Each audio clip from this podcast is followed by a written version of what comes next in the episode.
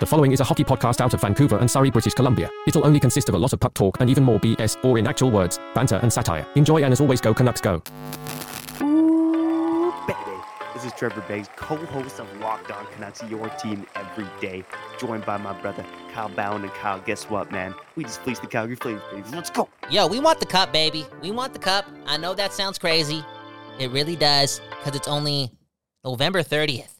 And the narrative has flipped. Uh, this is a move, a big move, one that the Canucks win automatically. Come on. For real. Beauvillier in a third for Zadorov. We needed Zadorov. For real. This is a, uh, the window is open. We know it. Uh, JT Miller's really good right now at the age of 30 years old. Uh, let's go all in. Uh, we talked about it a couple minutes ago. Halford and Brough brought it up this morning. Maybe, just maybe, the Vancouver Canucks, again, at the top are thinking, yo, this is the year where we really have to go all in. And I know this is a quote unquote safe move based on who we gave up, but for me, this is a big win now move. Yeah, and you know, I think by making this move too, the Canucks theoretically still could add a guy like Ethan Bear uh, Mhm. or another depth defenseman to this roster, and, and all of a sudden you add Ethan Bear, and it's like who you scratching out of this lineup? It's like you're scratching Soucy or Myers, uh, maybe even Bears the seventh defenseman. So I mean, it's uh, you know, fascinating times here for your Vancouver Canucks. Look, I, I know I've seen some takes out there as well about you know Zakita Zador- Zadorov. He's not that good. Like the Canucks actually win this trade. Um, just ask Flames fans how they feel right now. Flame fan, Flames fans are pissed about this trade. Uh, you know, Zadorov's not a perfect player, low end top four guy, best on your bottom pair, Mhm. uh, high risk, high reward. He can score some goals. He also makes some mistakes. He also plays playoff hockey, baby. there you go. Uh, also takes a lot of penalties. So I'm, I'm packing a lot of positives and negatives in, in one breath here. But um, you know, at the end of the day, like, look, last uh, at last year's trade deadline, we traded Luke Schenn away for a third round pick. Um, this this regime has previously traded a third round pick for Travis Dermott. Um, you know what I mean? So like to trade a third, which essentially is this trade, right, Kyle? Uh, the is. fifth round pick, I guess, is part of it too. But you know that was for Anthony Beauvillier, like you said. But a third round pick for nearly a full season of Nikita Zadorov, even if he does not resign here, to me is still a good deal. Um, of course, the Canucks got to back it up by making some noise in the playoffs. And and like you said, Kyle, the Canucks they're cup chasing right now. They're cup chasing. That's the energy. Is Nikita Zadorov a guy who brings home the cup? Probably not.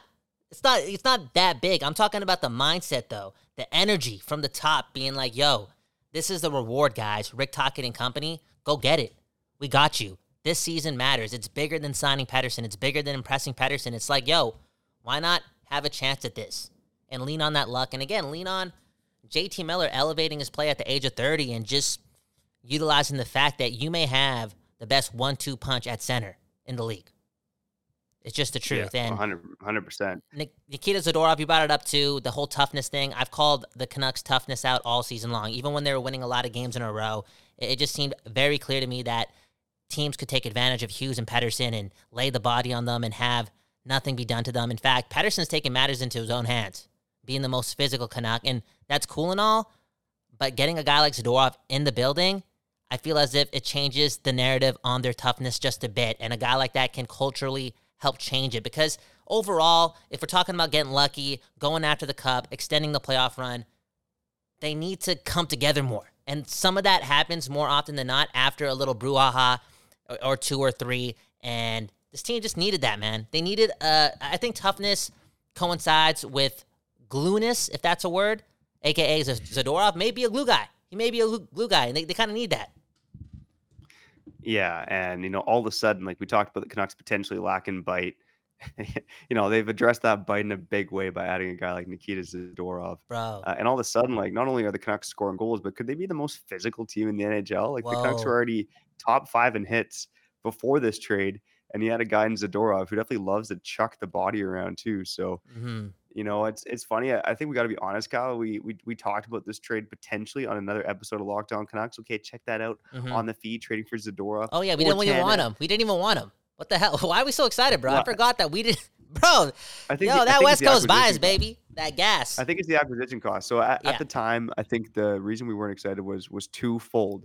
You know, a he's a very similar player to Carson Soucy. He's just like a kind of bigger, more physical version of Soucy. Uh, but both guys really profiled the same way, like good bottom pairing defensemen. Can they play top four minutes? I think it's a bit un- more unknown with Soucy because he hasn't played in the NHL as long.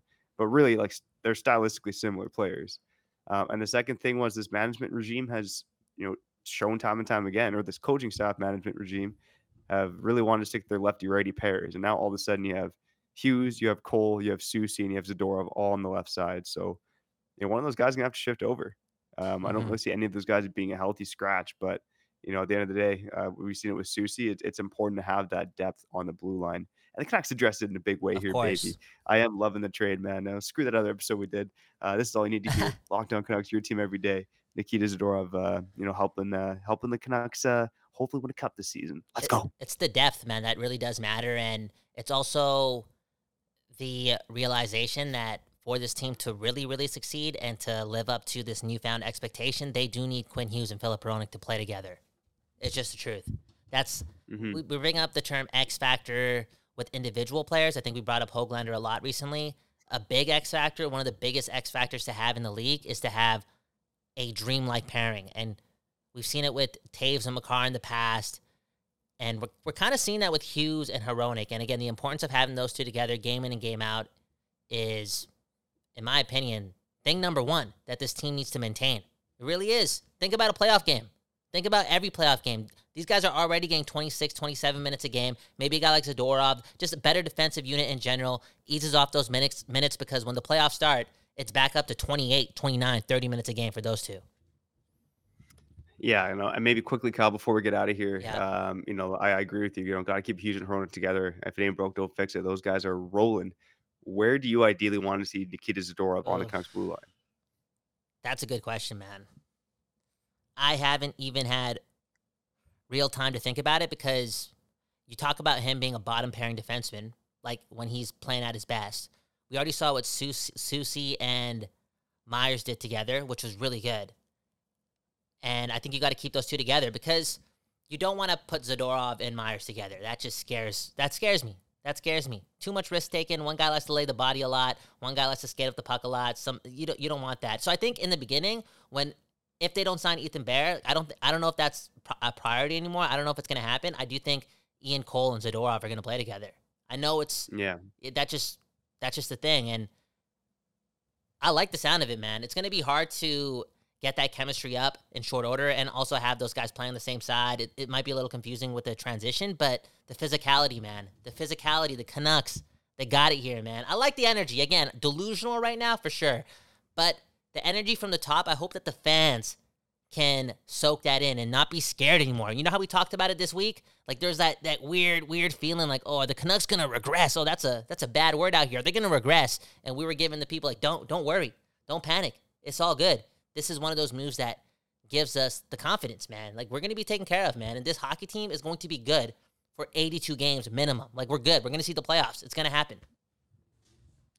Yeah, playoff games at Rogers Arena uh, for the first time since 2015. Let's go, baby! Trader Jim and All In Allvin are feeling it. I'm feeling it now too, Kyle. But you know, we we we, we do gotta get out of here. Yep, Okay. We got to go. Thanks for tuning into this bonus episode of Locked On Canucks. Go Canucks, go! And welcome to the Canucks family, Nikita Zadorov.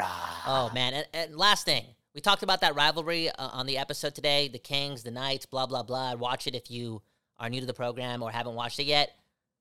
Zadorov helps the temperature rise up for real when the games matter. Yeah. He's a good guy to have around in the playoffs. Can't wait. Peace.